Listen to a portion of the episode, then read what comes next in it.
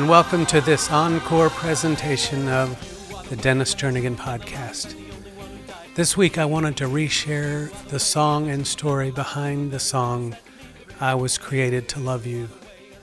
I first shared this podcast way back on June 4th of 2018 and just feel like it's going to minister deeply to your soul as it does to mine. Enjoy.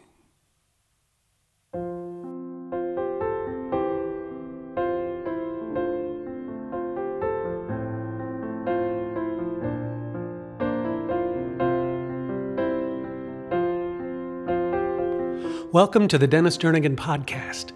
The purpose of this podcast is to help you find healing for your wounds, find hope in your despair, find intimacy in your loneliness, and to find refuge from the storms of life. Basically, to help you find a deeper walk with Jesus. If there's one thing I know after having lived all these 59 years now, is that my God wastes nothing. Not my sorrows, not my wounds, not even my failures. Hi, I'm your host, Dennis Jernigan, today we're going to be talking about the story behind my song, I Was Created to Love You.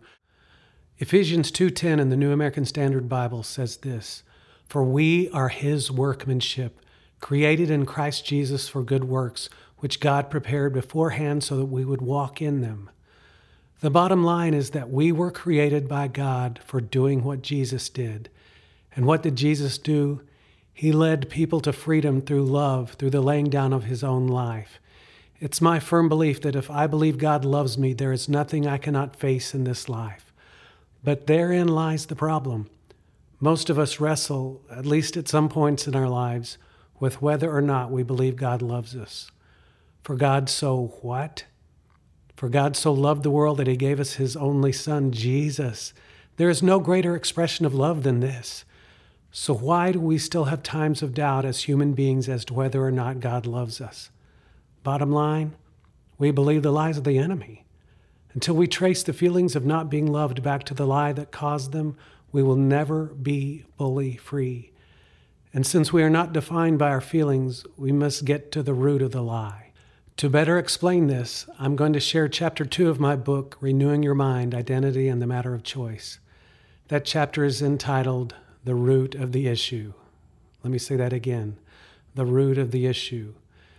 We all know this verse, John 8:32. Jesus says, "And you will know the truth, and the truth will make you free."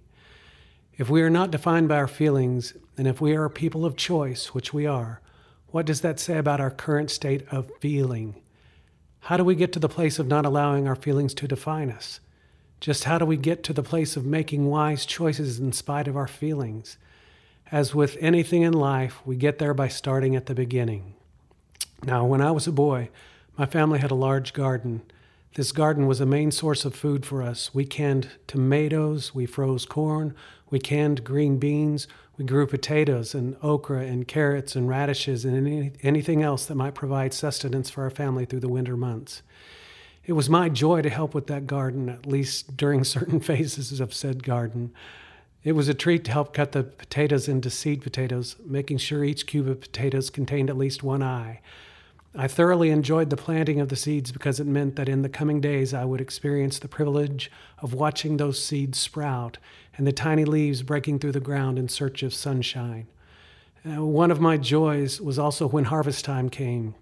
For some reason, I loved following the plow as my dad would lay the furrows over, exposing mounds of ready to eat potatoes. Some things about gardening I did not enjoy so much, though. One of my memories of helping with the garden was that it needed to be tended in spite of the summer's heat. Tending to that garden involved making sure pests did not ruin the plants. Going from cornstalk to cornstalk and painstakingly applying the pesticide powder was tedious. And talk about potato bugs. My mom would pay me one penny for each potato bug I came to her with, borne in via the coffee tin she provided for the task. While fun at first, the sheer number of potato bugs seemed daunting and never ending, so numerous were the leaf eating insects. While the tasks of applying pesticide and the capture of potato bugs seemed tiresome and boring after a while, my least favorite chore would prove to be a wealth of truth drenched wisdom that would prove vitally useful in my later years. That chore, can you guess? Weeding the garden. Nearly every day of every week, my mother would assign me a particular row or sets of rows of vegetables to weed in the garden.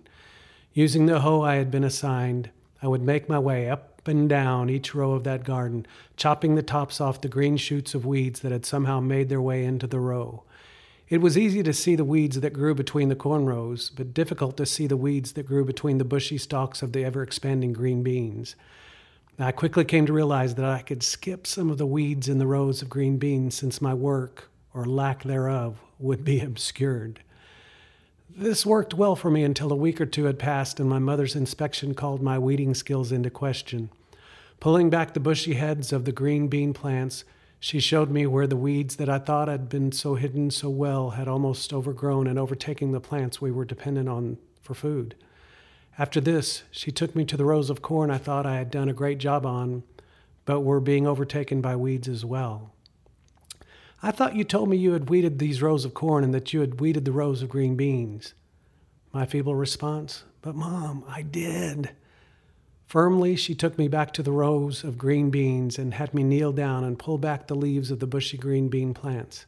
Son, weeds grow where you cannot necessarily see. Just because you can't see them does not mean they aren't there. And those weeds among the corn, just because you use a hoe and chop them down does not mean they are not still there. You never kill a weed until you get to the root. You can chop off the top of the weed all day long and never get rid of it. That means you're going to have to expose the weeds among the green beans and you're going to need to pull them up by hand, roots and all. Same with the corn. And don't just leave the weed plants nearby. Place them in the burn pile, otherwise, they'll take root wherever you throw them. You must dispose of them properly. As with weeds in the garden, we can allow wrong thinking to take root in our minds, or we can chop at them with good intentions, or we can get to the root of those wrong thoughts and rid them from the garden of our mind once and for all. Which sounds like the better option to you. Of course, you opted for the truth, right? Yet you still find yourself a bit bewildered as to exactly how to do that? First things first, just what is the truth? Until we settle that issue, we might as well be chopping off the tops of the weeds, or worse still, pretending they can't be seen. Colossians 1:16 in the New American Standard Bible says this, "For by him all things were created, both in the heavens and on earth, visible and invisible, whether thrones or dominions or rulers or authorities, all things have been created through him and for him." Now, what does all this have to do with the story behind my song I was created to love you? On July 6th of 1987, that's a long time ago now, I happened to be sitting at the piano thinking about all the ways in which God has displayed his great love for me. And the more I thought about the reality of his love for me, the more overwhelmed I became with this thought He created me just for himself. In other words, I was literally created to love him and to know him intimately. Sometimes my feeble little mind can only contain so much of this truth without feeling totally dumbfounded and incapable of rational thought. His thoughts are so much higher than mine, His ways so much higher than mine, His love for me so much higher than my love for Him. Let's get to the root of the issue. Either God loves us or He doesn't. Now, being a dad to nine children, I love them without condition, and I love just being with them. And I'm an earthly father. So, how much more does our Heavenly Father love us? Not only does He love us, but He likes us and He likes being with us. So, what will you choose to believe? Oh, how I love thinking of you because I love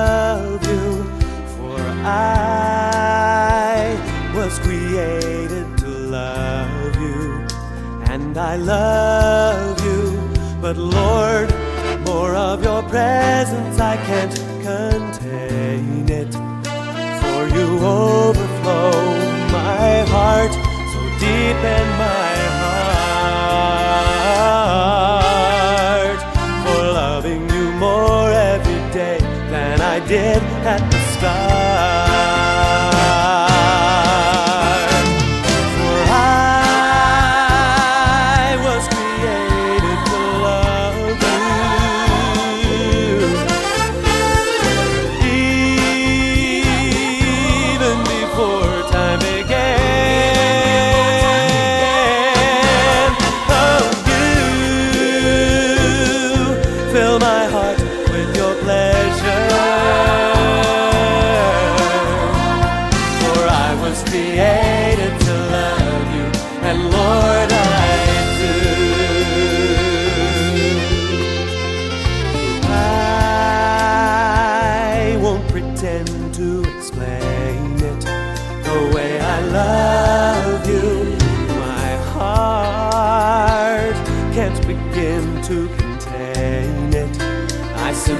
Love you, for I know just how hopeless my life was without you until you drew me to your heart. So here is my heart, falling deeper in love more each day than I did at the start.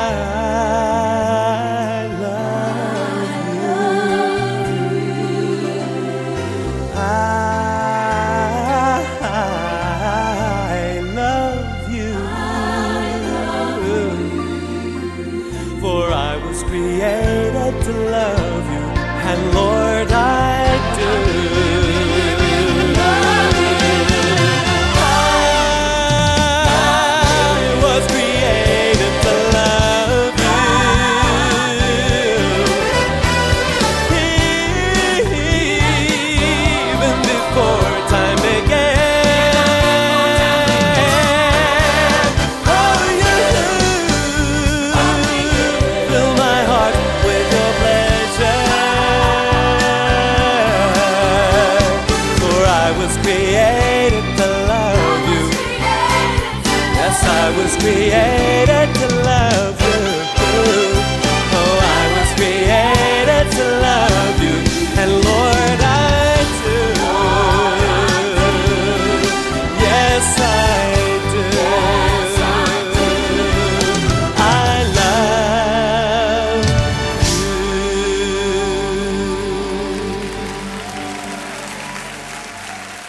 Father, thank you for loving us so much that you gave your Son's own life to pay the debt of our sin. Help us get to the root of the issues of the lies we believe, Father, and help us to uproot those lies and replace them with the truth, as only you can. In Jesus' name, amen. I loved today's podcast because I love that song and I love the truth of the fact of the matter that God loves me no matter what. His love can reach as far as I can fall. And that's awesome news. Just awesome news. I want to thank you for joining me for this week's episode of the Dennis Jernigan podcast and want to remind you to live each day with a vision of your destiny and identity in Christ. Now go out and live like you believe God loves you massively, far more than your human mind can possibly comprehend, because that is exactly how big His love for you is.